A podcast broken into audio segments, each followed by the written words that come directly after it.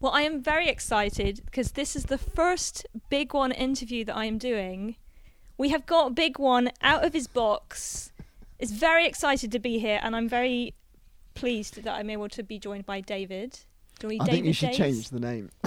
You said- so you're going to jump in for the first interview and tell me to change the name. the big one, yeah. it's been named Big One since I know, It's 2004. been engraved as well, so I guess I you can't. I guess you can't change it. yeah. yeah. There's a funny story with that actually. Go on then. So originally it was just Big I'll One. interview you. Tell without us, tell the us the story, Kate. Yeah. Tell us the story. So originally it was Big One without the hyphen, and then when Montblanc offered to um, engrave it for us, they, They put the hyphen in. Did they? They probably said, "What does bygone mean?" yeah, probably. Yeah, probably understand it. And yes, so so, this series is called Bygone. Bygone by Katie. So Someone was. Oh, who was telling me it was something to do with a hyphen. Um, they were. Spe- it was a doctor friend of mine was saying that their their colleague had to spell their name for their email address over their phone over the phone as a junior doctor, right. and their name's got a hyphen in it. So they said well, whatever it was, um, Hillia hyphen Rose, okay. and so it came out on the email spelt out a hyphen H Y P. Oh no. I was wondering if that says the same. Is it O N E H Y P H E N? Maybe. Uh, Yeah, Maybe. Yeah. yeah. Yeah. so it came back to us with a hyphen on it, and so the Big One name ended up with a hyphen. That's good. I prefer Yeah. that. Otherwise, it would be bygone. Would it? Yeah. Would it wouldn't it be? Which isn't quite the message we're trying to give. Not quite. I also don't know which camera to look at, so I probably shouldn't Just look at any whichever- camera. yeah, just look, just look whatever, at you. I'll you look at you in the big one. look at them in the eye. Big Right. one. The big camera. It's great. Yeah. Anyway, so how do you want to introduce yourself to Dave? To Dave. Yeah. yeah. How do you I want to know, introduce yourself to Dave. Hi, I'm Dave? Hello. Is it David Days? Um, yeah, uh, yeah, we can do if you like. Yeah, Yeah, my real name is David Payne. My stage name is David Days. Okay, David Payne. Yeah, I have the stage name David David Days so that I, when I was a teacher, I could like when I did crazy things like knocking myself out on stage and going over Oh. global news, then people Okay. didn't realise that I was supposed to be a responsible adult I like it. and, and teaching people's Yeah. kids. I could hide behind the name. Never really worked. Everyone knew that it was me, but it's all good fun. And the name was totally random. I don't know why we thought of it. We, we put on a hypnotist show in the New Forest, and we just came up with the, the slogan. Once you've seen David Days, you'll be dazzled and dazed for days. oh, And we thought that was quite clever, we but we only ever used it once. But the name has stuck. so it just for, stayed for there. 20 years. That's yeah. Hmm. kind of what happened to me when I started DJing. Really? so you're not Kenny Hillier? it's not. Surprisingly enough, Really? Wow. I, had ended no up with the name DJ Bubblegum. That was your real name, yeah? Yeah. Yeah. You've had it for So you changed it yeah. to Katie Hillier. It's amazing. Yeah. That's your DJ name. because DJ Bubblegum, whatever, was a Just DJ really Bubblegum. unusual name to be Yeah. born with. Mm. How did they know you were going to be a DJ? It's magic. It's I mad. started when I was 12, so it all makes sense, yeah. and it just stuck, as the bubblegum does. But yeah. you was like being really teased at school and stuff. Yeah. Yeah, it must have been yeah, Yeah, yeah. low points. So, how would you introduce yourself when people ask you what you do? Because you're quite the man of many talents. Yeah, I suppose it depends where I am and what I'm doing. Yeah. Um, because I've never really known whether to put everything together and say I do all of this, but it creates a very confusing marketing message. right. or just to say I'm this today, I'm this today, I'm this today. So when booking, so when someone's like booking a magician, for instance, they probably want someone who's a magician, Yeah. not someone who's a magician and a producer and a pianist, because it kind of, I think in people's minds dilutes that talent slightly, and they think, well, they're not going to be as good as someone who's like a, like a full time magician, right. which is right. I'm not. but they don't need to know that. so yeah, if you know, so my website and all that is kind of all kind of separated. Although I am kind of thinking of combining it a bit more. Probably Right. didn't answer your question. But if I'm at a magic show, then I'm David Days. Uh, if I'm in the classroom, I'm Mr. Payne. That's another, that's another name. People call me Mr. Mr. Payne. Payne. That took a lot of getting used to. That was harder to get used to than my stage name. Really? Yeah, Wow. yeah. Okay. Because people would say David Days, and I go, yeah. But someone in the class would go Mr. Payne, and I would ignore them because I didn't think they were talking to me. It's It- more proper, yeah. isn't it? yeah. Yeah. I can't imagine you being like proper teacher mode. I know. It's like I had to be responsible. I got my teacher face. like the teacher you have to act as a teacher. You know, like a child does something really, really funny. Like on the first residential trip we had, one of my children got his head stuck in the railings of Buckingham Palace. Oh wow. he put his head all the way through the railings. It went in all right. Wouldn't come out. well, like right on the yeah, yeah, gate. Yeah, so the, the like the horse guards were like right here, like facing me. You know they're not allowed to laugh when they're on duty, so they've got this like ten year old kid with like really big ears and like a freckly face with his head stuck in the bars, and the teacher's trying to backwards and forwards, and they're trying not to laugh because they'll get like thrown in some kind of military prison or something Yeah. like that. Yeah, we couldn't get him out. Like about fifteen minutes, the teacher's kind of like lifting him up and down, trying to find the place where the bars were warped where his head went in because it must be able to come out. Yeah. And in the end, one of the other teachers had the brainwave to get all the children's sandwiches, and we took the, the butter out the children's oh sandwiches, no! and we wiped it over the back of his ears. and Really? he popped. Yeah, true story. Yeah, and That's awesome. out. Yeah, I don't know why I told that story. There was a question at the beginning of that which I've completely forgotten. It was well, it's just who you are. Like you're a man Yeah. with so many different things to your name. Yeah, You know, But just to let to let the with my name. listeners kind of know what you do. So Yeah. you're a magician. yes, and I'm a teacher who gets children's Teacher. heads stuck in railings of Okay, Buckingham yeah. That's that's, That's what your I do. sales point when you're a teacher. yeah, that's how I got the job. Yeah. yeah. In fact, when I went for my latest teaching job, I'm not teacher anymore. I've left. You know who would stay? Pre- but the teacher. Yeah. but my last teaching job uh, on the interview, the head teacher always Googles all of his candidates to see if anything. Oh right. Okay. And I'm the only person that anything has ever come up for in this. Googled my name, like loads of crazy Loads stuff, kind of like came up. stuff. Yeah, Crimewatch and all sorts. Yeah, Oh, okay. Yeah, Yeah. Well, yeah. we might get into that later. it's a very popular name as well, David Payne. Actually, I've been in dentists yeah, before. Payne's quite. Yeah, but David. Payne. So, but you know, often people like in a dentist, they go David Payne. Like three of us will stand up. And- yeah, it's happened. Yeah, yeah, yeah. I did a gig at uh, Blandford Army Camp, and they said they had about thirty people with my name on site. I don't know if they're exaggerating, but it's a really popular name. I had no idea, so I changed it to David Days, There you go. which is even more used and more popular. So, Is it? so I changed it again to Hugh Janus. There you go. Which so I've settled on that one. when those I like that those three names, you should be able to find Dave somewhere. so you're a magician, Yes. pianist, Yes. teacher, Yeah. music producer, Yeah. hypnotist. Yes. Have I missed anything? County chess champion. Really? yeah. Oh, there you go. There's Yeah. another one. National swimmer. Great. Yeah. I mean, the list goes on. Yeah. There's a bit more. So, I'm yeah, probably a music manager of some kind. manager. I don't know. I, I just do stuff. Just do Yeah, stuff that just- takes your fancy. yeah, yeah. It just keeps me interested, really. Okay. Yeah. So it's just kept Phantom you going. pianist. Oh, That's phantom kind of related pianist. to pianist, but guitarist, backing track maker. I play the Nice. CD player. Do you? I do. Is it good? It's not a bad CD player. I mean, the left speaker's gone, but Yeah. Yeah. Yeah. about two years. so let's take it like right back then. Okay. Like kind of Young Dave. 13.5 billion years ago or whatever. I don't know how old you are. I'm not going to ask that question, but like, young Dave. Yeah. What did he want to do, be when he grew up? That's a good question. Yeah. Um, I've always loved music and performing, I think, and magic for as long as I can remember. But my parents were very kind of traditional. Uh, my dad Mhm. was a policeman, my mum was a nurse. And I don't think they were particularly ambitious at that stage. They are now. Once that now they can see what myself and my family could do because my family are entertainers as well, Right. and, and they've been very successful too. Um, they're more behind us now than they ever were, and they were never not behind us. They always encouraged us to do what we like to do, but they never really thought that it was a, a proper career.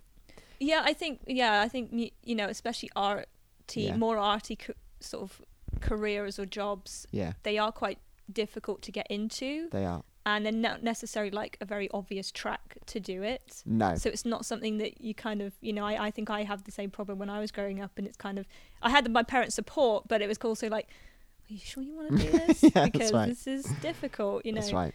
Well, I think they grew up in a generation like they were they were post-war, and you know they were about survival and putting food on the table. Yeah. But the world has changed a lot since then, and I kind of lot learned a lot from my brother and my nephew, who have always been full on in the music industry, and it's just what they've always wanted to do, and they've always just done that, and they've been very successful at it. Mm. And it only took me 46 years to realise that you get better at what you do.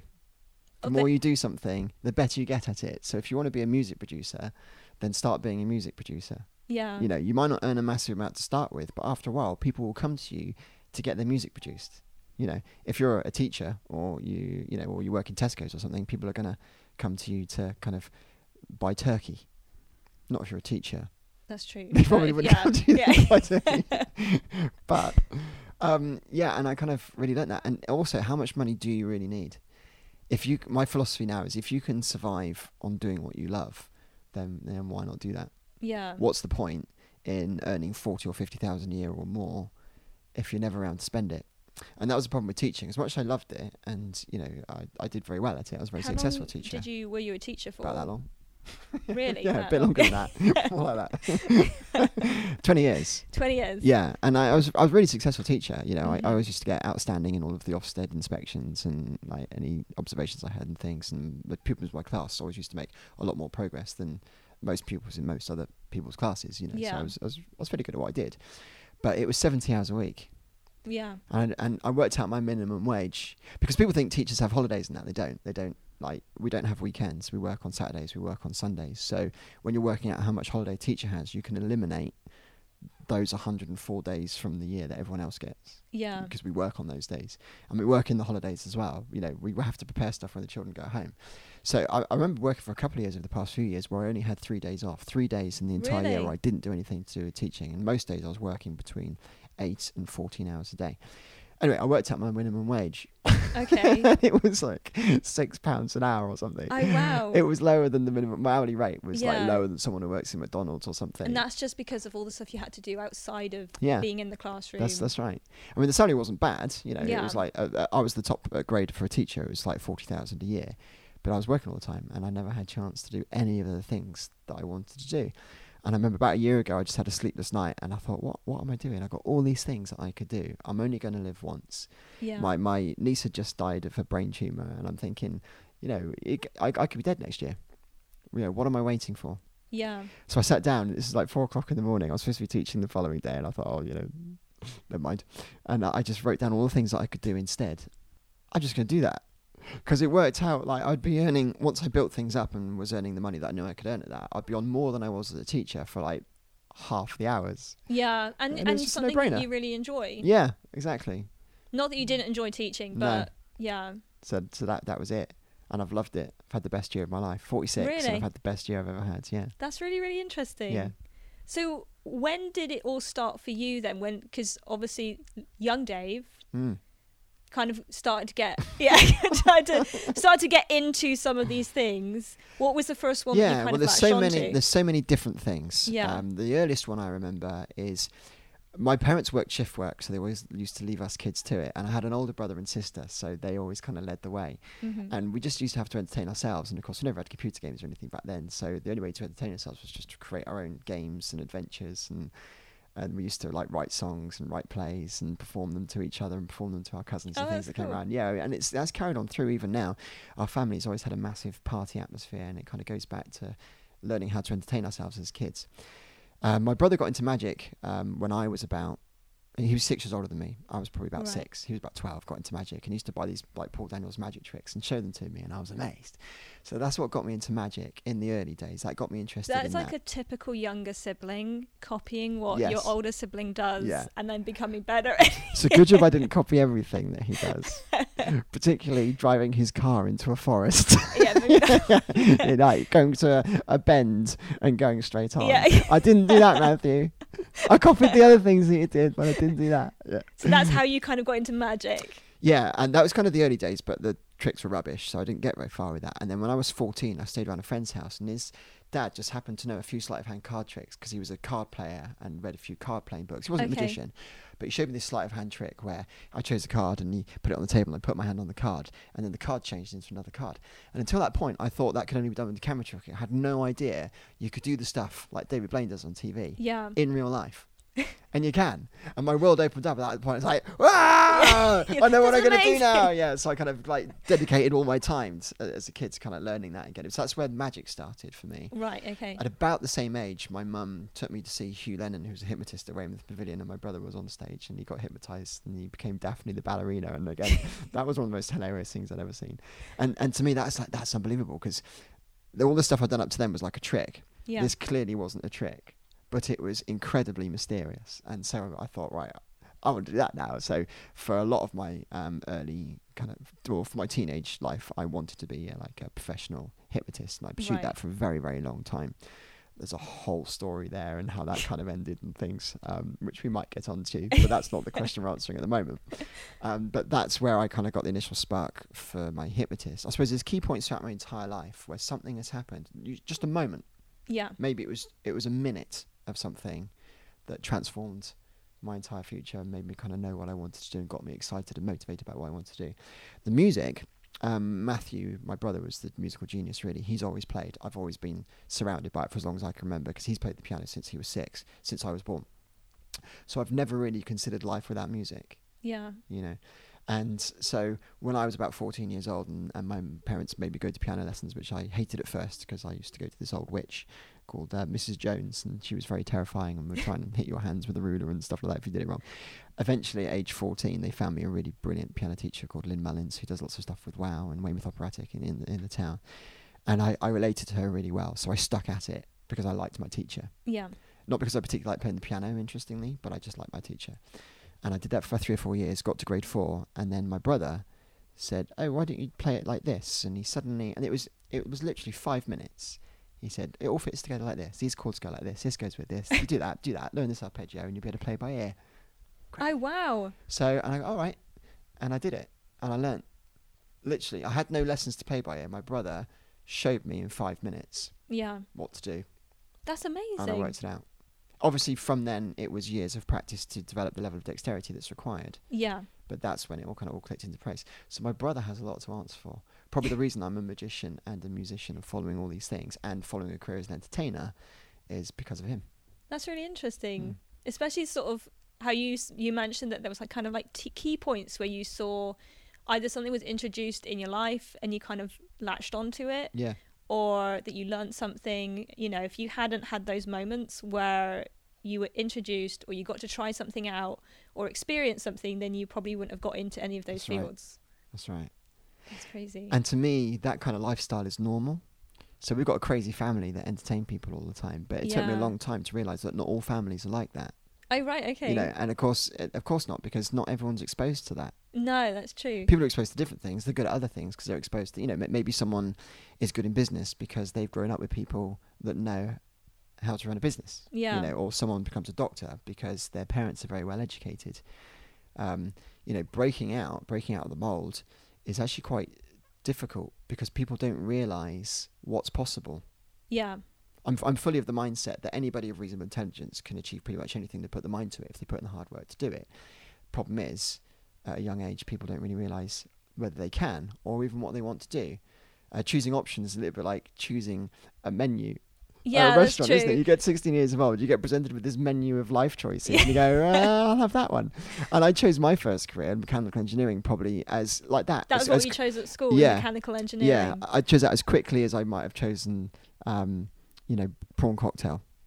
Yeah, and it sets off a whole course of your life, which I've slowly clawed back yeah. to the direction that I wanted it to go in. See, my parents wanted me to join the Royal Navy, which is very hilarious. They used to send me off on Navy trips and things. Yeah, yeah. I've even been winched between two Royal Navy ships oh, in part wow. of a Navy drill when I was like 14 years old. That's they winched crazy. me from HMS Boxer across to the Royal Yacht, gave me gin and tonic, tonic age 14. I staggered around the deck thinking that the stabilizers on the ship were broken, and they winched me back again. Yeah, so I had an interesting experience, but they kind of thought, well, you know, do well at school, do well at maths and physics, you'll be okay. So I did well at maths and physics, and of course, Yeah. because I was good at maths and physics, I then engineering is the obvious option because that's what I was good at. You know, they they discouraged me from doing options like music and drama and all the things I loved because they didn't feel that it would be a good job. So by the time I got to 18, I hadn't really developed my skills. yeah. You know, I I, developed other skills. I think there's also like um I think it's quite overwhelming, especially when you're younger as well. At like 16, picking your options, or 18 when you have to like choose if you go into uni or something. That that's like the be all and end all of what your life's going to be like, That's right. and it's not. No. Like you, you know, Thank what I'm doing now is nothing like I thought I was going to be when I was 16. That's right. just wasn't going to work out that way, and right. and I think even now, like, and and you found it, you know, what you're like 46, you said Yeah. Yeah.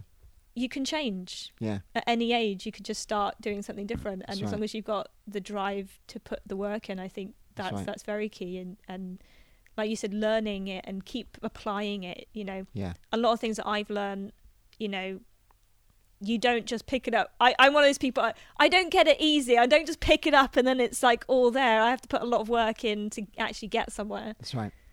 I'm the same. Yeah. But people don't see that. You know, people just see the talent. Yeah. And they go, "Oh, it's amazing. You're so talented on the piano. And actually, it would be more appropriate to say, that's really good. You've worked really hard to be able to do that. Yeah, that's very true. And I think I think also when you look at people who have made quite a leap in, you know, or they've been recognized for doing something, they you don't actually realize the amount of hard work that's got how many hours have they put in or years have they put That's in right. to suddenly be a breaking out That's right. artist or something like that. That's right. Yeah. Yeah, you look at like artists that are successful and you look at the story behind that, it's 10 years of hard work. Um, I went to BBC Introducing a few weeks ago and saw the lecture from Sam, Sam, Sam Fender's team. He's just had a number one album and how that came together. And that was 10 years, well, a bit less, but eight years from discovering him in a bar to getting him to number one, Yeah. you know. Eight and all, years. and for for like six years of that, they were just sending him around the country doing rubbish gigs, Mm. deliberately keeping him away from London so he could just get better at what he did. So when the time came and he suddenly wrote a song that they thought was good enough for the radio, they then and he'd he'd been building up like his Yeah. repertoire and his confidence and all of that. He was then ready, and again like uh, an overnight success. Yeah, it gives me a little bit of sort of like, you know, what, you can you can do this. Like, Yeah. you just got to keep working at it. Yeah. That's and I've really developed a growth mindset lately as well as a teacher. So, um, you know, not looking things at black and white. Not you're either good at something or you're not. But whatever stage you're at, yeah, you just you just get better at what you do. And I've stopped. I, I've got long term goals, and I know what I'm where I'm aiming for. But I've stopped kind of focusing on them quite so much. I know they're there, but at the moment, I'm just developing myself. I'm just getting better. Just each day, Yeah. I'm gradually getting better at what I do, and the opportunities just present themselves. You need the goal because you know you need to know the direction that you're going in. You need to know the opportunities to look for. You know, if you, if you don't know that you want to have a number one hit record, for instance, then you're not going to look out for opportunities where you might meet people that will help you go off in that direction. You kind of need that there. But in terms of achieving that goal, it just starts with the small things that you do every day. Get a little bit better at production. Get a little bit better at playing the piano. You know, get a little bit Mm. better at developing your artists.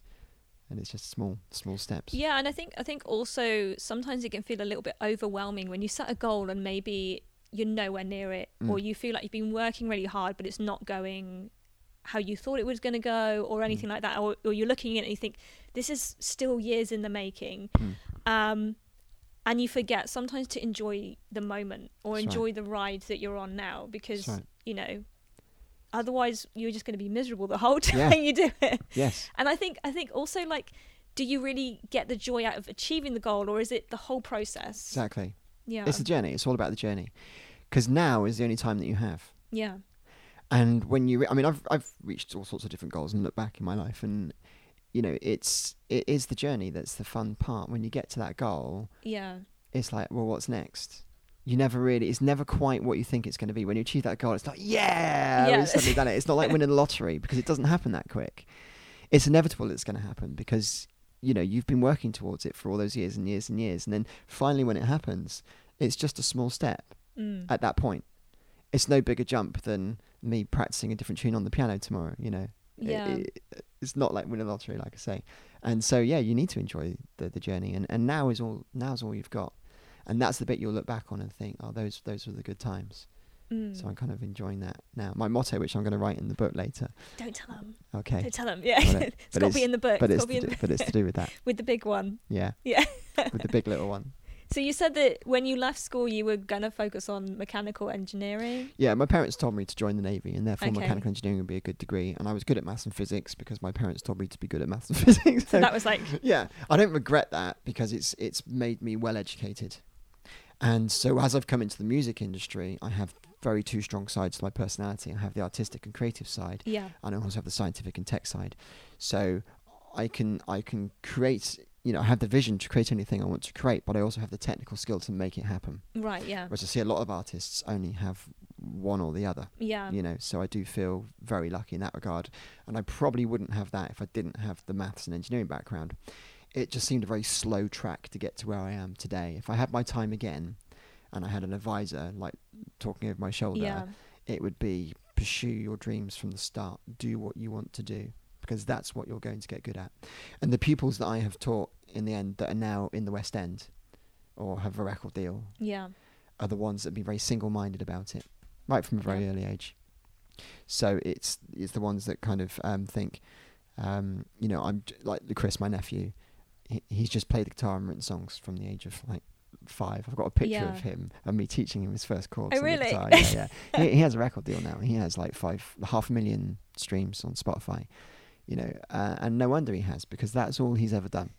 But he's And- put the time and the work Yeah. in to get there. That's so there's right. not been a, a gap in in that. That, that's that's right. Yeah. I mean, he didn't. He wasn't particularly qualified when he came out of his, from school with his GCSEs. He wouldn't be able to do much else. But he doesn't need to do anything else because who do people go to to hire as a session musician or to write their songs or Yeah. to create work? It, it, it's him. Same with the, the children that I taught that are now in the West End. I've, there's two of my ex pupils are now in Joseph and Technicolor Dream. Really? Two of them I used to manage in a student band called Beat It. They're now in the West End. And another one who um, I helped get into theatre from doing school shows and that kind of thing. And, Yeah. and he was in my boy band for a little while as well when we were doing like touring shows. Um, he's in the West End. And they were very single minded about it. You know, they, they put all of their effort into learning how to sing and dance and play to the best of their ability. Yeah. And because they did that and just that, when it came to applying to music colleges, they were the, the be- first pick. So they got into the best music colleges in London. Yeah. And then they graduated from the best music colleges in London. And when they graduate from the best music colleges in London, they've got all of the contacts to get you all the auditions that you need to get you the parts to get on stage. You know, it's not. It's it's not like all plain sailing. It's not really No. easy. They're only on about three hundred pounds a week. You know, and I think even when you're one a Western Star, you're on a thousand quid a week. So no more than you would be as a teacher. But they are doing what they love Yeah, they're doing something that they the, the enjoy. difference. So, my, so my main advice for anyone getting into performing, if they really want to do it, Yeah. is just focus on that. And would don't, you- don't have a backup plan. Don't have a backup don't have plan. a backup plan because if you don't have to, you never will. That's true. Yeah. If you have a backup plan, you will use it, hmm and that's kind of how I've been for the first forty-six years. I have less of a backup plan now, and I'm much Yeah. more. I'm going. I've well, gone further in this year in my entertainment career than I have in twenty years Really? with a backup plan. Yeah. That's really interesting. 100%. Um, because you use your backup plan. You know, I, you know, I, I taught and tried to entertain at the same time, and I just didn't have time to do both. And it was the entertainment side that kind of suffered. Yeah. I've nearly made it all the way on several occasions, and fallen at the last hurdle. And it's mainly because I've never really dedicated everything I had to it because I always had something else going on at the time. Do you think that that's partly because you have a safety net?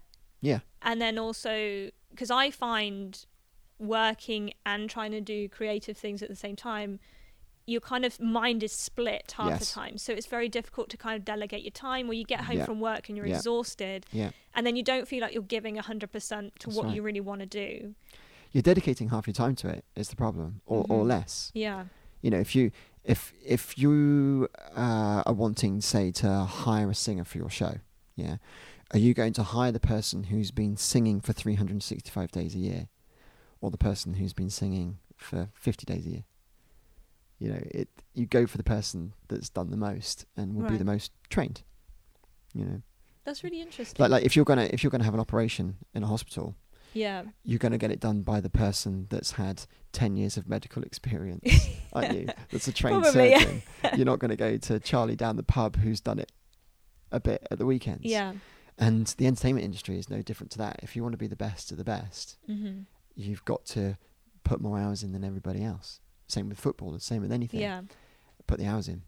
And even then, you might not make it. But when it comes to the music industry, um, does that matter? Do you have to make it all the way?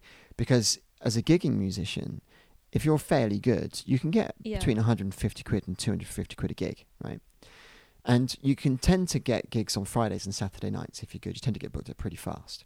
So you're earning 300 quid a week anyway, just with a, a few hours work, Yeah. essentially, with the rest of the time off to work on your talent and get better at what you do. Plus, if you go busking like I do with a hood on my head and play the piano, you can earn as much as 200 quid a day.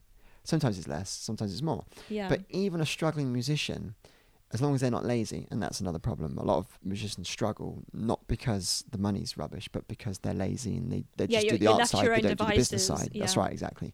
So if you get out of the bed in the morning and go busking, you know, instead of lazing around, you're going to be on the same wage as someone who has a boring office job, even if you don't make it. Yeah, I think that's that comes down to kind of what your definition of success is. Yeah, yeah. But if your definition of success is money and related to money, um, let's put a figure on that. You could earn, your average musician could earn, say, 200 quid a week busking and two or 300 quid a week from gigs. Uh, the average musician should be able to earn 500 quid a week Mm-hmm. if they're if they're motivated enough to get their their stuff together and get the business side sorted out. Yeah. So 500 quid a week is 2,000 pounds a month, which is 24,000 a year. Which is pretty good. It's, it's a pretty good live off- salary. yeah. Exactly. You're never going to be massively rich, but you're doing what you love, and you're not poor. You're not. You're not Yeah. going to be kicked out on the streets, like lots of people fear that you would. Yeah. If it goes better than that, you could make millions. That's the risk you take. Yeah. And, you know, either way, you're doing something that you enjoy. And Yeah. I think that's the main thing is I think I often kind of check myself and think, I'm spending most of my time over here doing this job. What does it actually mean to me? Like, Mm. do I enjoy it? Is it is Mm. it fulfilling? Mm. And then you kind of end up asking yourself, you know, but if I have to spend so much time of my life doing this, shouldn't it be either something you enjoy or something that's actually fulfilling in a sense? Yes. I don't know if that's selfish or, or whatever, but Not that's kind of, you know, you just kind of think well, you only get to do this life once. Yes. So Exactly. you want to enjoy the ride to some extent. exactly. You almost stole my line for the book, but not Oh, quite. oh, It's like that, but it's a little bit cleverer. It's just clever. It's clever. You're gonna like it. I like Yeah. it. I like it. But it's very much to do that. That's yeah, that's my philosophy. You get a lot. I find you get a lot of pressure from other people though. So that that's the really tough thing to deal with, is because life is also about relationships. Yeah. It's about having a family. It's about having a wife. It's about having friends, and having time for them, and they don't always go hand in hand. No, I and I think I think you do need a strong Mm. backbone, especially if you're choosing to do something on your own and, and deciding that this is what I'm going to do. Especially like an arty subject or something, or even like if you want to be an entrepreneur, you know, you are. It's quite singular as well. It's not like you work in a company where you're surrounded by people and you can get That's you right. know feedback, and so you kind of have to find a network. You have to find people, but then you're also surrounded by people who might be like, "Are you okay? Mm, Can you do exactly, this?" You know, and so it's it's a very much a singular road, and you've almost got to be strong enough Yes. to to be able to keep to that. Yes, surrounding yourself by the right people is so important. Yeah, because um, you know if you're told your whole life you can't do that, you can't do that, you you you will limit yourself without meaning to. yeah, You will have negative thoughts, negative self-talk, and you will never step out. Whereas if everyone's always telling you, "Oh, yeah, that's really good. You can do that. You can do that," um, then it makes much more difference to your motivation. You know, I'm very lucky. I have a life partner who is very supportive and lets me do what I want to do. yeah, Um, she isn't necessarily. She doesn't have like the musical gene. I would say she's she's musical, but she doesn't love it like I do. It's not the be all and end all. You know, if if she could choose, she would probably say, "Well, why don't you just go and be a teacher? Because it's a lot easier." but she understands me. She lets me do what I do, and I let her do what what she does. and- Yeah. and, it works very well. And she's hugely supportive and helps me with all the shows and everything that I do. Um, but it that can really make a difference. You're right that you at the- at the very least need someone who is willing to let you do what you want to do, I or think will support you doing that. yeah, especially like because I know for like people that I've spoken to and for myself, finances are, are a worrying thing, Mm. and it's um you know when people sort of say, hey, like go out and just do what you love, it's great, Mm. but then you're also like, I also need to afford to live, Mm, like, right. and and I think you know. Especially if you're married or you've got other responsibilities as well, that is Yes. also in the back of your mind. Yes, that's right. So having somebody, you know, especially if you're married to them or as a life partner or anything like that, that supports you in that, Mm. being able to move forward, because it is a Mm. little bit of a gamble Mm. in a sense. Can you afford to ha- keep your lifestyle or have Yeah. those changes happen Yeah. um, and keep moving forward? It's interesting that, isn't it? Because I, I of, I've often thought that yeah, it's a bit of a gamble. Um, when I left teaching, I kind of thought, you know, is this a gamble? But then I think of the state that teaching's in these days. it's not going to be hard Yeah. to go back into teaching if Right. ever if ever it goes pear shaped. hmm I'm never going back. right here, he said it. Okay. Um, but there's always there's always that option. Yeah. I suppose, but that's because I have a fallback plan. But also the reason I have a fallback plan is probably one of the other reasons why I have never made it all of the way. Would yet. you say though that um, obviously you have you have the qualifications to be able to be a teacher, Mm. Um, obviously, and and you've kind of got to the position where you've you've kind of stopped teaching, you've gone off on this route Mm. to do what you love, right? Yeah. Um, so would you say that it's easier because you've got the finances and the support behind you to do that? Because if you were 18 doing it, Mm. you might Yeah, not have been able to do um, that. No, it's it's much easier for me now. hmm But then in this game, age isn't on your side. Yeah. So if I know now what I knew then, I would have done things a lot differently, and I just would have gone for it. Right. Because okay. at 18, 20 years old, I could have been promoting myself. I know how to promote people now, and I know how to like create music, Yeah. create music videos. But I'm promoting other artists because I'm past it. hmm If I'd realised and trained early enough to make myself a better performer, particularly a better singer, Yeah. I could have gone a lot further. That's really i- interesting. in the in the music industry. And I don't think it is about the money. Obviously, you need enough to live on, but you just need to work out what do you really need. Like my good friend Fraser, um, Fraser Mitchell. He's Yeah. he's a producer. We we often have these conversations late at night, and um, he- you know he he last year was saying, well, I can't, you know, I want to be a music producer, but I don't have any money. I need to get a job. I need to work in Tesco's. You know, what do I do? And I said, just don't don't do it.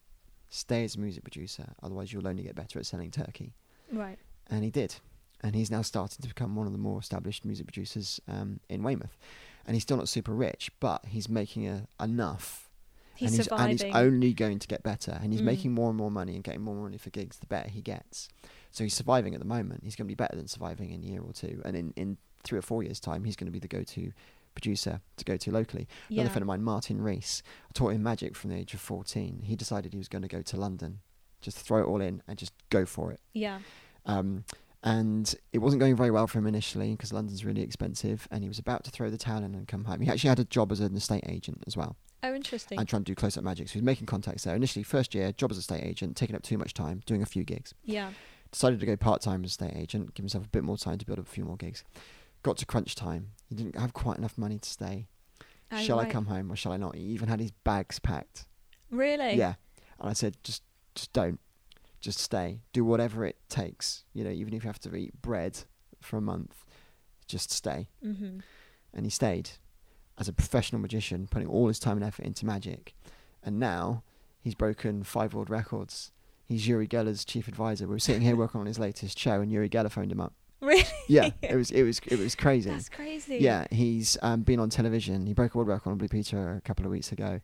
Um, he earns more now doing magic than I ever did as a teacher. He's on about forty thousand a year, uh, and it's just growing because he's Yeah. got, he did Ian McKennan's birthday party. You know, he might not have done any of that if he gave up and came home, Yeah. and he might not have done any of that if he stayed as an estate agent.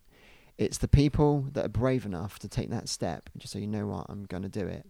Again, he's lucky. He's a bachelor. He doesn't have any dependables, so he can Mhm. do that. It only, if it goes pear shaped, it's only himself that he, that he has to worry. yeah. But my advice to anybody would be, before you kind of set yourself up with a family and long term commitments, if you're really passionate about your career, get that sorted first. Focus on what you want to do. Throw everything into it yeah. because later on it's harder to change direction. I'm lucky in the sense that um, you know Fiona, she's an engineer. She's she's has a good wage. As a teacher, I had a good wage. We don't have any kids, which is great because you know therefore we don't have any responsibilities. Yeah. We haven't had to pay a lot for kids because kids are expensive to bring up. So just through professional salaries, we're now very comfortable. We don't have a mortgage. Yeah. We've got loads of savings in the bank. So it's not a risk for me at all to do that now at the age of 46. But how many years of my life have I wasted not doing what I really loved? That's really interesting. And you can't replace time. Yeah. Know. Especially when you you sort of use the example of people who you know have really worked at it from being quite young, and you like you said, it's not easy, but they've made it, Yeah. and they're they're making a living on doing something they love, Mm. and then from your position, a few years later down the line. And still making that decision to do something that you love, but Yeah. realizing, you know what, I could have been doing this earlier, but That's I'm right. doing it now. That's right. So, did you go to uni? Yeah. So I did mechanical engineering at university. Okay. Yeah. And I- then did you actually go into mechanical engineering after that? yeah, I used to design steam turbines in power stations. Oh, really? then I was a helicopter designer for a little while, which sounds really cool and interesting. But it's just imagine your worst math lesson, yeah, and then doing that for eight hours a day every day. Every day. That's what engineering's like. So it just wasn't for me because I'm more of a people person. so person. did you? What made you decide to leave? Did you go into teaching after I that? think I'd always wanted to be a teacher. I remember being a kid. I always remember these situations where I remember joining Weymouth Swim Club, for instance, and I would join a new group of children that were playing, and there would always be people in that group that would make you feel left out. Do you know what I mean? There'd always be that, that people, for whatever reason, don't want you in their group and that, and uh, it's done.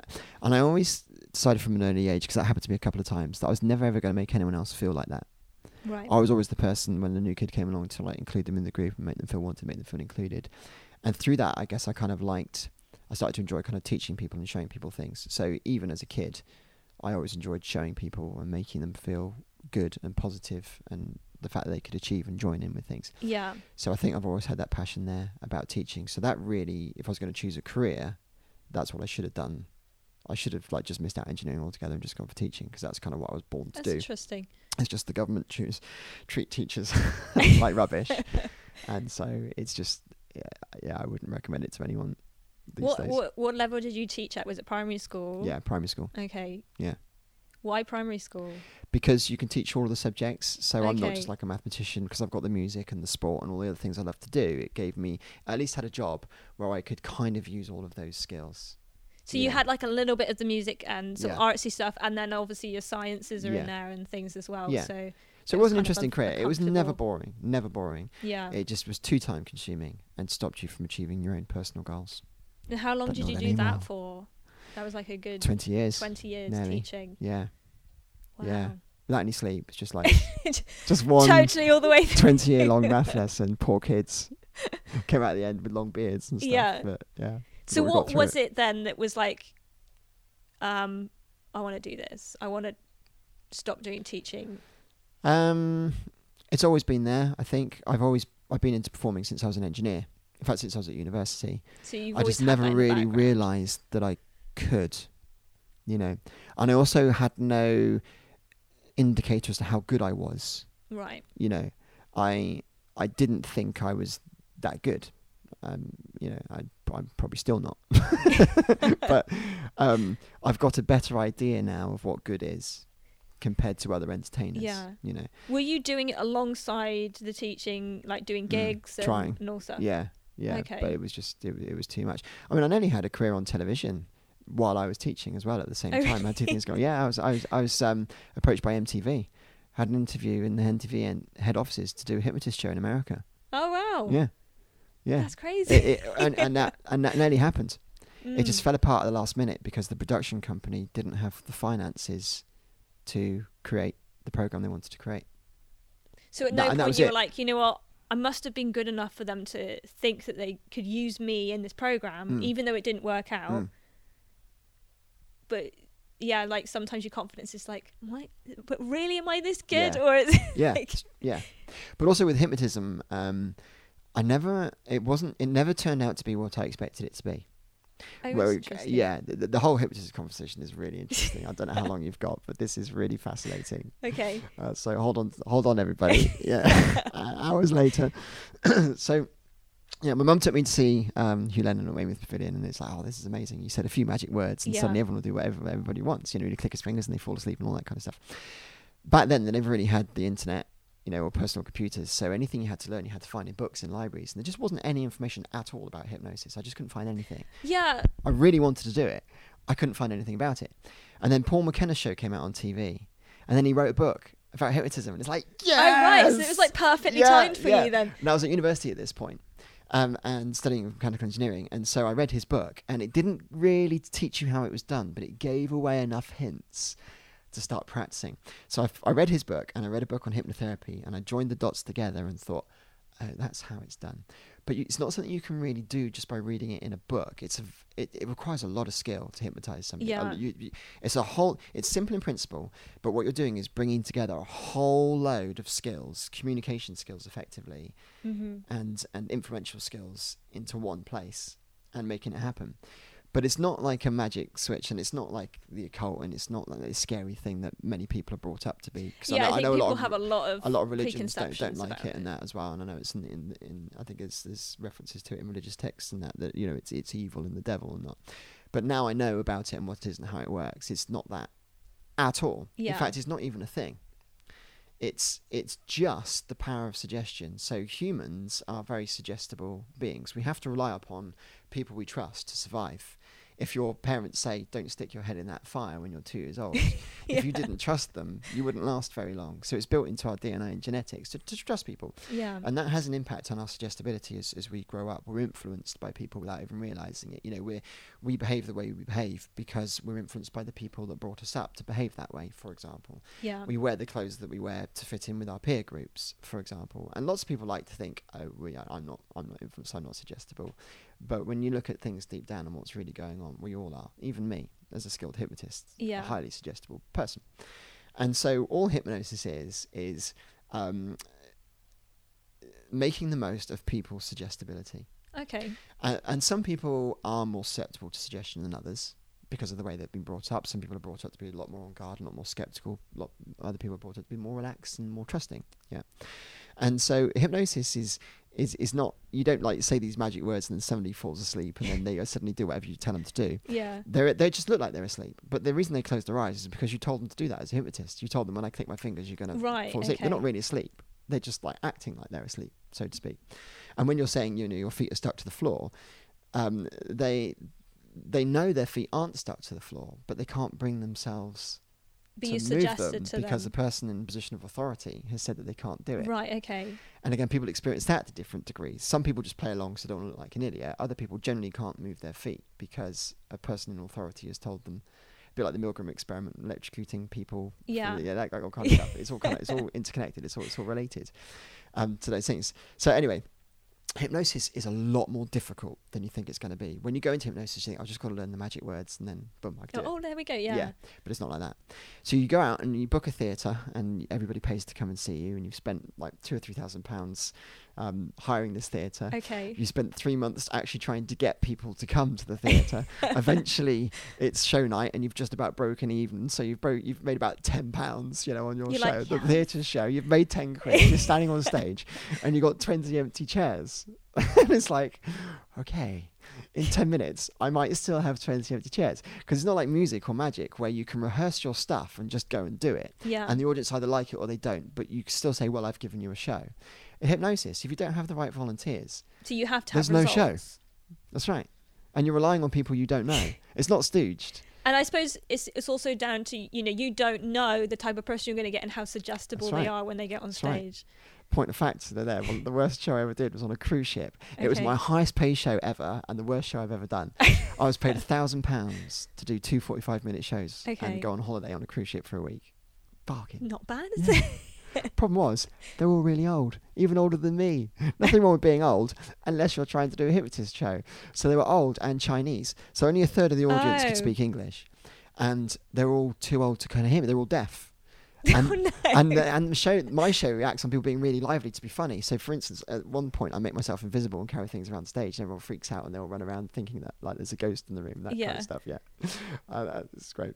But on the cruise ship, they didn't because first of all they couldn't hear me, and secondly they misinterpreted the suggestions. So they they thought that um, they couldn't see anything I was carrying around either. oh right. Yeah. Okay. So ten minutes of my show on the cruise ship, I was like carrying like these this ghost around, going woo woo, and then just like going of course, the entertaining thing about Hypnotist Show is the reaction of the people that are hypnotized. yeah. So they're just So they're just like- just sat there doing nothing. And I only had 45 minutes to do the show. It takes like it takes 30 minutes to hypnotize people. So by the time you got them on stage, there's only 10 minutes left of the show, and they're old. So at the end of the show, um, I played Chariots of Fire, and they were like going running back to their seat in like slow motion like this, Yeah. and then fall asleep in their chairs. It was like that at the beginning of the show. I was like, "Do I have any volunteers?" And they're going, "All right, breathe in a minute." were like coming up to the stage in slow motion with those Zimmer frames and things. It's like, so I kind of, um, and then I did the stunt um, where which went made international news. Do you know about this? no. You need to tell me. How long have you known me? You don't know about this. No. We're gonna have to cut this interview down massively because I know I've waffled. this is hilarious. Okay. So we decided we were going to do a TV program called Mythnosis, Okay. which would test truths and myths about hypnosis because people will always think, is you know, can you do this? Can you do that? Is it a real thing? You know, would people commit murder? All these all these kinds Yeah. of things, right? We didn't murder anyone. It's okay. Phew. So we wrote a whole list of questions. Wouldn't it be funny if? Right, we had this massive brainstorm session with all my best mates having a real giggle about stuff. And one of the ones that came up, wouldn't it be funny if a hypnotist did a show on stage and then had a heart attack and died Okay. while everyone was still hypnotized on stage? Interesting. Yeah, funny. Okay, yeah. funny, yeah. so we did. So we so I hired a theatre, put on a proper theatre show, and at the end of the theatre show, I pretended to fall over and knock myself out, Right. Okay. and everyone was left hypnotised on stage as Martians. How did with that no. To- with no means of coming out of the trance. It's a genius idea, isn't it? yeah. So I got my friend to film it in the audience, and he sent it to News of the World, just pretending he was an audience member. He said, "Oh, I saw this last night. It was hilarious."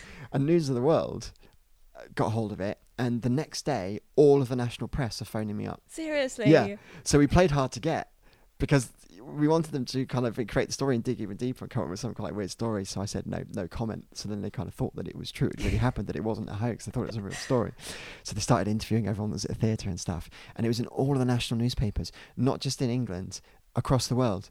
It was on Fox News in America. Really? Yeah. It was on Sky Wow. News in Australia. the Hong Kong even made an animated television program out of it. About it. Oh yeah, you've got to search it. Uh, se- Search hypnotist fall over and knocks himself out I on mean- YouTube. But the third one that comes up is a is a Chinese animation of me with this hilarious Chinese like voiceover. Going, well, like trip over like like face past the floor. Uh, oh, it's and yeah. So I was on the Jeremy Vine show. I, yeah, I was on Have I Got News for You, and then I clip of it on Have I Got News for You. Like all in the course of a week. It must have, you know, you googled like David Day's hypnotist that day, and it had like a, a billion kind of like links or something on Google.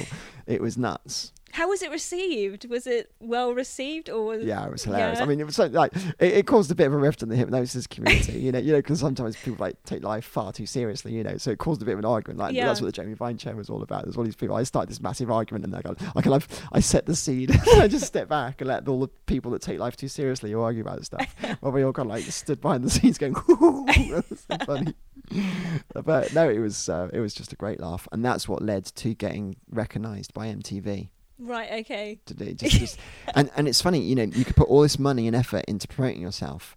All it takes is one gem of an idea that captures people's like imagination.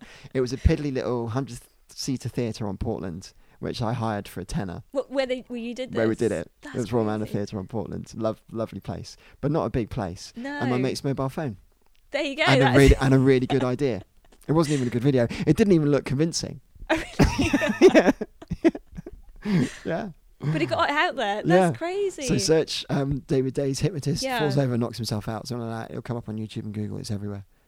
it That's was it was the second most read news story in the BBC that day, and it's the one that they picked as their favourite news story at the end of the year when they did their Christmas version. Really? Yeah. Man, Mm. I just think that you inspired a Chinese animation I did. out of something know, you did. yeah. That's crazy. I know. I influenced the world.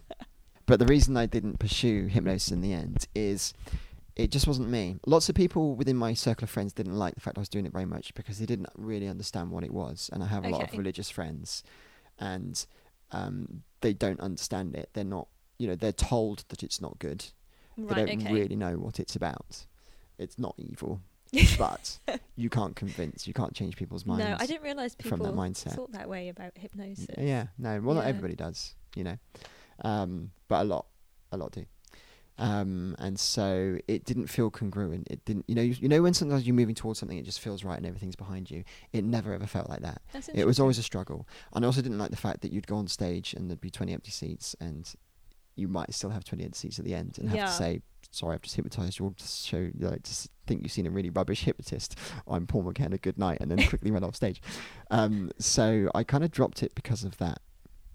I was good at it, and people loved it. And people often said to me, "Oh, why did you stop doing that?" Because your shows were hilarious. They they loved it. It was really good, really good Mm. show. Probably the best live show I've done, but it doesn't feel as good as it does now. Like promoting Asha, uh, like managing doing managing Asha and and producing Asha, and doing that. That just feels right. That feels what I was born Yeah. to do. Even more than the magic, which I also love and I, you know was quite good at. Um, that just feels congruent because everybody's behind it and everything's forging forwards. Yeah. And every time we put something out there, everybody gets on board about it and they share it and they, they think it's great. It Do just you- feels like the right thing to do. I think that's really interesting though because I don't think you really find out what you enjoy unless you try different things. Yeah, You know, true. and although you found a number of things that you were good at and that you enjoyed doing, Mm. you found one that just kind of poked its head up more than any of the That's other right. ones. I think if I, you know, if anyone ever said to me, "What could you do if you know you never failed?" You know, y you know, if you could write the script, it would be music. Have a number one hit record. That'd be what I'd want That to would do. be your. My, my main ambition for life is just to be happy. That's my mantra for life, yeah. and to make everyone else around me happy as well. Like kind of, I worked that out about age twenty. That's the first thing that it says. I got a little goals book of things I want to achieve, and that's the first thing it says. And that's the thing which has never changed. You know, just be happy Yeah. and whatever it takes to be happy. But happiness comes from different places. It comes from within mainly. You know, if you're Mhm. unhappy when you're not successful, you're going to be unhappy when you are successful as well because it's a state of mind. Yeah. You know, it's not really linked to money. Although, if you've not got very much money, that can be very miserable.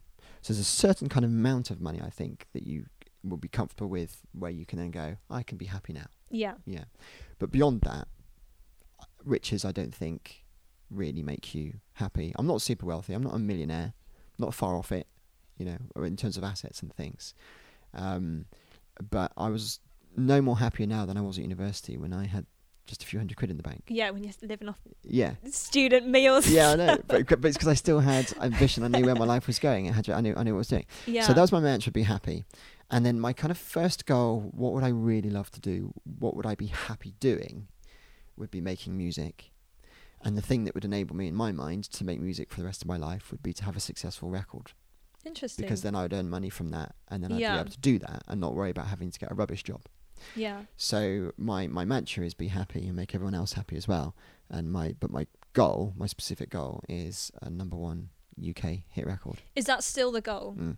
And it has been for about 20 years. I just haven't applied myself properly Mm-hmm. until this year. I've studied it for 20 years. I've known all along what I should be doing. Mm-hmm.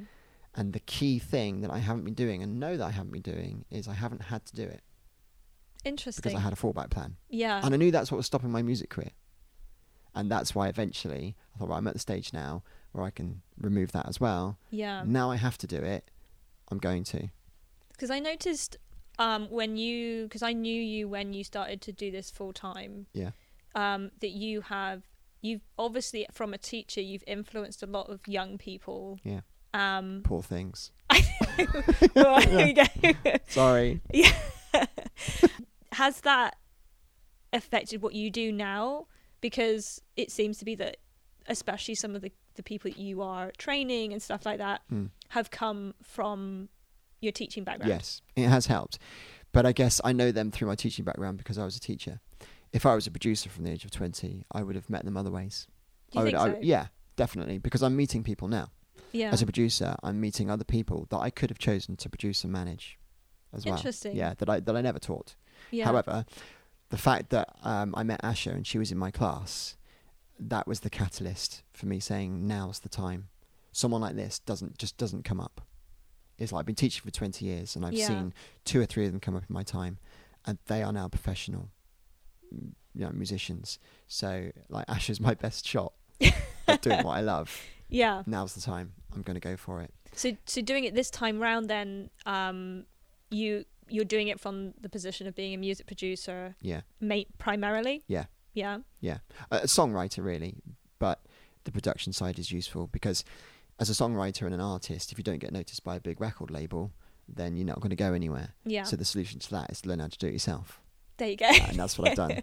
You know, I think I think especially in this day and age, um, you know, we are so fortunate that you, the gatekeepers are not quite there as they were that's right. ten years ago, even five years ago, That's right. because you can launch yourself on Spotify right. on your own from your bedroom. That's right. I mean, You you, wouldn't be able to do that before. No, And and you're seeing it. and you can record hit records from your bedroom as well. Yeah, I mean, people do it. Yeah. Um, and Mm. so yeah, you don't have to rely on those other people to do it, but it is that is on you to get yourself out there and to do it. That's it. right. It is. And there's something I really love about the story and the feeling of finding someone like Asha and making her dreams come true as well. Yeah, At the just same give time us a little bit of context of Asha, because Mm. if people who don't know who she is, Yeah. what who is she and how does she relate to you? So at the moment she's 13. She's a singer-songwriter and has the most amazing voice I think I've I've ever heard. I might be biased, but I just think she's totally amazing. Very very talented. Um, and I've been her music mentor for the last couple of years. So I taught her how to play the piano. I taught her how to write songs, Um, I've taught her bits of singing. Other people have taught her how to sing as well. There's, other, there's all sorts of people that are kind of involved in her development, but I'm the Yeah. main person. Who kind of, so uh, she was in my class from the age of nine, and through musicals and things, because I write, I write musicals and all sorts, I did all sorts of things at schools and shows and that. And through the shows that we did at school, I noticed that she was pretty talented. You know, one of the most talented pupils I'd ever seen. And I didn't do anything for the first couple of years because it would have been a bit biased because she was in my class. I just kind of held back and just Yeah. like treated everyone the same as I always did as a, as a teacher. But then when she came to leave year six, that was decision time, and I thought, you know what, I'm I'm going to do it. So I, I approached Ash's parents and said, look, I'm thinking of leaving teaching. They were the first people to know. Oh, really? Yeah, That's really interesting. I want to like uh, become a songwriter and a music producer, and um, I'd like to train up Asha so she can follow us on that journey. And you know, are you interested? it's like yes, yeah, no, definitely. Yeah. And it started from there. And, Was it something she wanted to do as 100%. well? She came to me in year six without knowing anything about my background, and said, "Oh, it sh- just just with the things I'd done with her at school, like the musicals and being on on uh, Air FM, Yeah. yeah, Air 107.2, sorry. And so she she um, just said, "Oh, I'd love to do this like for the rest of my life." And I kind of said, she just kind of came out with it. One, I can't even remember where we were when she said it, Yeah. but I remember her saying it. And I said, "Really? Do, do you really mean that?" You know, I didn't tell her what was going on in my head. Yeah. She yeah, yeah, no, I really do. I definitely want to do this. And I could see that she meant it. And I could see Mhm. that she was good. And I could see that she could achieve it. And over the next, like, two and a half years that have been since then, and I've been training her, she hasn't lost any of that spark and ambition. In fact, it's just grown stronger as she's beginning to realize that she can do more and more and Yeah. get better and better and better at what she does. So it's the perfect thing because, you know, I, I've had mentors that have had number one hit records. So I get a lot of information from the music industry about how it's actually done. I know I know the path. I know what needs to be done. Yeah. I just need to do it. Um, you know, so Asha is the talent, and I've got the know-how and the connections, and you put the two together, and it's just the perfect combination. You know, it's it's. I think it's going to take a lot to stop stop us. I I believe more now than anything, and anything that I've ever done before. I believe that I can achieve this, and it's because we've got everything perfectly in place. We've got the super talent. We can make everything that we want to make ourselves. You know, we've got we've got the studio, we've got the videos, we've got the know-how of how to promote ourselves. We're, Yeah. we're getting better and better as we go along all the time. We're still on steep learning curves, but I can see it going all the way. It's just a matter of time. It's a matter of time and chance. Yeah, and, and hard work to sort Yeah. of get it there. Yeah, but that bit we're doing. Yeah. You know, we're we're going at it full on. Um, so the hard work is there. The hard work's there. The talent is there. And success, success is that. It's just talent and hard work. Yeah. And so we're just enjoying the journey, and it's just a matter of time. That's it. Just a matter of time. Watch Yeah. this space. Yeah. That's yeah. Just hoping she still wants me to be helping her when she's kind of when she's made it. yeah. But um, but you know we've um, written up a management contract now, and she wants me to stay with her to the age of twenty one. Interesting. Mm. And if I've not helped her make it by then, then she's better off with somebody else anyway. But she will still be young enough to do it, Yeah. so I won't be holding her back. She's planning to go to Brit School as well, where we'll make loads of connections in London. Um, so she'll 'Cause graduate from that. where a number of people yeah, went people like? Adele and Jessie J and that, and Leona Lewis. Um, and so from the age, when she graduates there, from the age of eighteen to twenty one, um, she'd have made all those connections at Brit School. I've Yeah. got like three years to help her make it while she's at university, if that's where she goes. So is your, is your main focus on Ash, or do you do other people yeah, as well? Yeah, it is. I mean, I, I do. I advise other people, but not in the same way as Asha. So it's a bit like Jerry Maguire. I'm much more like Jerry Maguire than Simon Cowell.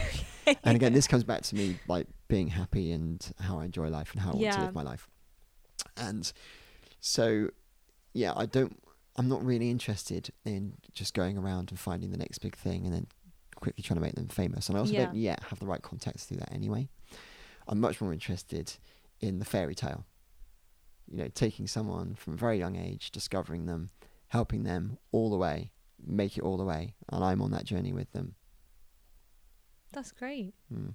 I think that's um, kind of interesting as well because you, you could be doing so many things, Mm. but it would keep you so busy, Mm. and it's trying to find that balance Mhm. of you know again, you know you could be working every hour of all the day, but it would would it make you happy? That's right. You know, you wouldn't actually have any time to enjoy anything That's if you did that. Yeah. So it's interesting how you found that balance in Yeah. in your focus and thinking, you know what, I've got one very talented individual that I can help and have all the focus on, Um, but doesn't mean you can't give advice. And, and obviously, you've got the recording studio where people do come in and That's right. record and things like that. Yeah, yeah. People kind of pay me to come and like record and things like that. Yeah. Um, you know, it's a good way of making money as a musician in between doing all the bits for Asha and that. Um, Asha's stuff I've always given for free because I've always seen us as a team. hmm It's like being in a band. You wouldn't charge your band members to come and rehearse with you, No. and and that's what we've always had. And and the family are amazing to work with as well. And we've always had that kind of like trusting, uh, working relationship. Um, and I think, you know, if Ash is going to make it, she needs me to be behind her hundred percent, all in. Same same as her. If I work with too many other artists, I'm going to dilute the amount that I can give to Asha, and she's less likely to make it. I think I think also um, you it's amazing how having somebody who's experienced and is a mentor can influence you Mm. than trying to do it yourself. Mm. You know, um, I know when I started learning how to DJ, I was 12, and we literally went to like all the DJ shops in Bristol. We got to know the people, you got to see them, and you suddenly learn a lot quicker than if I was just in my bedroom That's right. like oh yeah this sounds good That's this right. is good um and i Yeah. think you you don't sometimes you don't realize how influential people can be That's right. and having good contacts good people who you're able to learn from who are in the industry doing it i mean you have got that experience Yep. so sort of looking forward then obviously we've talked a lot about where you came from where you are now Mm. so what's your sort of plan going forward with everything you've got going on just continue to do what I love and enjoy it.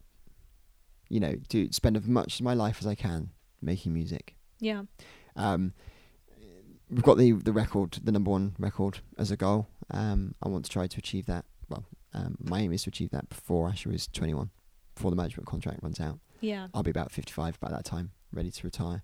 So I'd love to like write a few hit records, make enough money on the royalties to then retire if I want to, or just continue making music if I want to.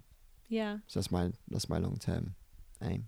it's nice that you you have something as well that you love doing so much that it something you want to just keep, keep doing That's right. and i think that's sometimes the goal is just finding those things that you'll always find joy in That's right. no matter what because one of the things i always find fascinating what you're doing with asha especially is you've got some very creative projects and ideas that come through through videos i mean Mm. You Mm. you know you're busking and you did the whole Mm. 200 pound Two hundred pound dog, dog, bowl. bowl Yeah. that happened. you got Asha to go to London and hug people, strangers, and where do you get your inspiration from? I know it's crazy, isn't it? It's it's such an interesting one that I don't know. Um, I think I've always exercised my imaginative mind. I think it's like going to the gym. Yeah, Yeah, and the, my creative mind is something that I've I've always used, and so I've never lost it. Because I often have conversations with people where Mhm. I, I'm explaining something to them and say, "Look, you can just do this," and even when I've laid the idea out to them, they still don't get it. I do that, and they get so frustrated. Yeah. I'm like, you can do Yeah, this. yeah. And it's like, why don't you get it? And they just can't visualize it in the same way that, that I can. yeah. And and I was going to say quite often, most of the time, like 90% of the time when I'm doing shows and that, I literally just have to say to people, just please do that, do that, do that. Trust me, you'll see. And then it comes together and they go, ah, I see it now. I see what you mean. And it's made me realize that I'm really lucky yeah. because most people don't seem to be able to to do that, and I don't know why I can do it, um, other than I've just always practiced doing it. So where do I get my ideas from? You know, I, I guess I just I'm always, I'm interested in entertainment, so I'm always watching videos. I'm always like listening to music. I'm always thinking about oh what could, what could we what could we do, but how did I get? I don't know how these ideas came up. The the the hypnotist idea came up with the brainstorm. That was probably the biggest Okay. one I've ever done, which had the most attention from anybody, Yeah. like going all over the world. That was just a brainstorm and a bunch of mates. And always, when you've got a group of people, you're going to have more ideas than you ever will the on your own. banter that goes back Exactly. and forth. Someone and says yeah. something that then leads you to think of an idea that you wouldn't have thought of otherwise. You know, even if it was you that came up with the idea, you still might not have thought of that idea unless you were within that group of people having Yeah. that conversation with them. Um, the dog bowl, um, I'd, I'd always had in mind that I was going to do it like a year or so before like the the busking crew Really? said, "Oh, let's go and do something," and then I just fit the idea that I had a year ago to what was going on now, and I thought, "Oh, that idea fits this at this time, so we'll we'll do my idea there." Mhm. Um, but the idea for that, I just thought, you know, if you're gonna, what would make a good music video? Um, and I don't know, because we're busking, and I thought, well, what would you do with the money to busking? You'd give it maybe to a homeless person, and that would be a really sweet thing to do. Yeah. You know, that um, for that homeless person, also it would be like a really nice moment to, for, to share with people on video as well.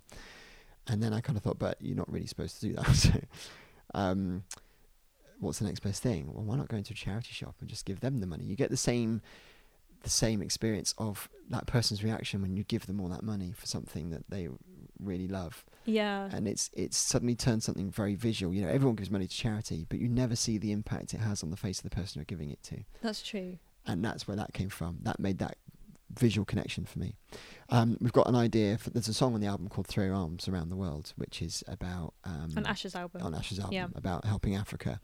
And for years, I've had this idea of um, taking Asha to Africa and helping a school Right. Okay. and uh, filming a music video with them and raising money for them with that song. Mhm. And that's going to happen, but now's not the right time. When she's more popular and we can make a bigger impact with that is when we'll execute that. So that might happen in like two years down the line or something. But that idea is there. Um, and again, it's just turning uh, like an idea for a song into something visual. You know, if you've written a song about helping Africa, what would you do? You'd go to to Africa, you'd go to Africa, you know, and, and film it. And it's and it's not limiting yourself. Often when I brainstorm with people, this is important. When I brainstorm with people, they have limiting beliefs from the beginning. This happens very much in magic. It's like, oh, let's create a show. What do you want to do? And they go, oh, I don't know. You know, I say, well, let's make a, a card appear on the outside of the window. And they go, yeah, but I don't know how you would do that. I say, yeah, but it doesn't matter. You don't need to know how you would do that. We just need to know we want to do it. Let's create a show, visualize a show of what we want to happen, and then we'll work We'll out how we're going to make that happen. happen. There's always there's always a way, and there is always a way, and that's the way I write shows with Martin and how he put his BGT stuff together and his blindfold attempt and all that kind of stuff.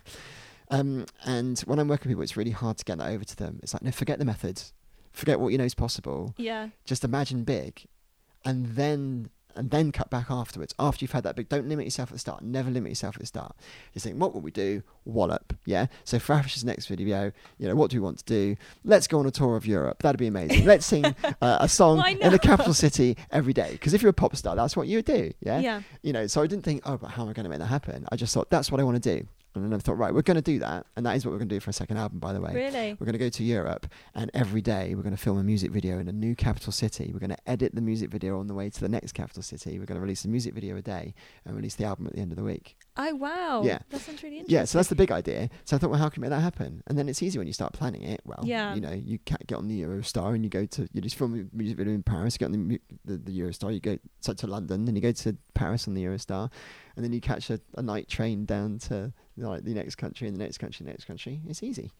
yeah, it's I love from, it. I- then I it's love just how you said logistics. as well. Like, often you limit yourself before you've even started. Yeah, and that's so important that you know you don't you don't do that. So um, yeah, the, the dog bowl. I'm just trying to think like how I got other ideas. Um, oh, so the hugging idea. Yeah. Um, so that was about if you want to change the world. Um, it starts with me. It starts with you. So to me, it's just it's logical. It's about it's about two people, isn't it? It's about two people connecting. And if everybody did that, everybody, the world would be a wonderful place. And what's the easiest way of showing people connecting? Give them a hug. Give them a hug. Yeah. so then, what should we do? Mm, let's film it in London because there's lots of multi. Because lots of song, the song is really about uh, diversity and acceptance. Mhm. There's no point doing it in Weymouth, you know, when everyone's white. Yeah, it doesn't come over the same. Where we're going to find lots of multiculture in London, and also London's a perfect place to film a music video with Asha because um, people will see her in London, and like the music capital, and think that she's from London, and Mhm. if they live in London, might book her to do gigs there. Um, and so we thought, oh, what should we do? Let's go to London and ask people to hug us. As you do. Yeah. yeah. Easy. Who inspires you? You do, Kaylee. Oh, thanks. I appreciate that. Yeah, you do.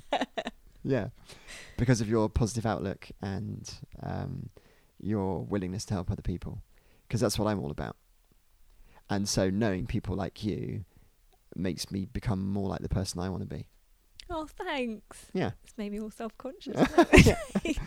Um, my brother is a massive inspiration. yeah. Um, but funny enough, most of my inspiration now comes from people that I'm helping rather than people that I look Really? up to. So, and- and it's also funny. I've never really wanted to be anyone else. I've never been jealous of anybody, Okay. and so I don't look up to my brother in that way. I don't want to be him. Mm-hmm. Sorry, Matt. but I admire what he does, and I'm very grateful for all the help that he's given me because I would not be who I am if it wasn't for him. Yeah. So he's an inspiration in terms of he showed me what to do and he he created the spark that got me interested in everything that I do. So I, if I was being honest, I'd say Matt is my main inspiration out of anyone. Yeah. I can't really think of anyone else that comes close. That's interesting. But in terms of the people I'm helping now, Martin is a huge inspiration for me. I mean, Yeah. we're not just work together; we're, we're best of we're best mates, you know, and we just have such a laugh together, and we love creating stuff together. So he's a massive inspiration for me. Asha is a huge inspiration for me. You know, I I do what I do in the music industry because of her, Yeah. and without her, I wouldn't be where I am, and I wouldn't be doing what I'm doing, and I wouldn't have the drive that I have. Um, so she inspires me. Asha's mum inspires me. Anna is just the most incredible person. You know, she she's so easy to work with, and if she wasn't ready to like drop things at drop of a hat and suddenly drive to Wales at Yeah, last minute notice to film a music video for Trust one crazy just guy. for one clip and come all the way back again just to like do a promo for XR, and and still continues to trust me if I say, "Dude, let's do this, do this," and she's well on it. So. Um, she's inc- and she's so caring. She's like Mother Teresa Oh, you know, right, she yeah. looks after people. If people are worried, if the, if there's someone that doesn't have a place to stay, she'll put them up in their house, for example. She's the person behind the scenes that always make sure o- everyone's okay. Fiona, my wife, is amazing. You know, she inspires me because she's just a like a Trojan, really. Uh, she just works and works and works, Yeah. and quietly behind the scenes makes everything that I do possible. You know, I I wouldn't have the time to do what I do if she wasn't doing all the boring stuff. Yeah. You know, It's so amazing to see that the people who inspire you are those who kind of are your support yes, and have you know you're around closely and yeah. um and that having that support from those who are closest to you really helps you to kind of move Hundred forward. My parents as well. Yeah. They inspire me in a different way. They're not. Um, they didn't really ever show me how to be good at what I did, and they never really sent me in the direction that I wanted to go on. But they've always taken an interest in what I do. And the biggest lesson any parent can learn, and I know this as a teacher, Yeah. is just take an interest in your child. There just you take an interest in them. you don't have to do anything else. You don't have to be highly educated. Just be interested in what they're doing, and they will flourish. The children that are ignored by their parents, or the parents don't want to hear them read, or they're not interested in the project they're doing, they give up. Interesting. Why? Why would they? Why would they bother? Yeah. Is and you know that that comes from the influence of those that you feel closest to. That's right. Yeah. Yeah. Name one highlight of something you've done over, that you've really a- appreciated over the last however many years. Yeah, it's interesting. My whole life feels like a highlight. it sounds so corny, but it does, because I'm always looking for the next thing which is going to make me happy or enjoy myself. Yeah. So the one I'm going to choose today is Ash's music video. If you want to change the world, The the one that you just released. yeah, Oh, that's really cool. Yeah. That's the one where the you t- went to London, you did the hugging Yeah. and everything. Yeah. Why is that? because it's just the latest thing that I've done and I enjoyed it. Yeah. I'll pick something else next month. I'll I like pick something it. else a week ago. well, I think I think especially because you you know I, I've spoken to you before. You've so many different stories of things. You know, like hypnotizing some celebrity or or doing you know magic trick over here, and it's really nice that you kind of also have that living in the now moment. So Yeah. you're appreciating the now. That's right. Yeah. Life is a collection of memories, really, isn't Yeah. it? That's all it is. We just have a collection of memories. And the more fun and nice memories you can generate for yourself, the happier state of mind I think you'll have. Yeah. If you were going to go through your back catalogue of things you've done, Yeah. what is one thing that you wish more people had seen?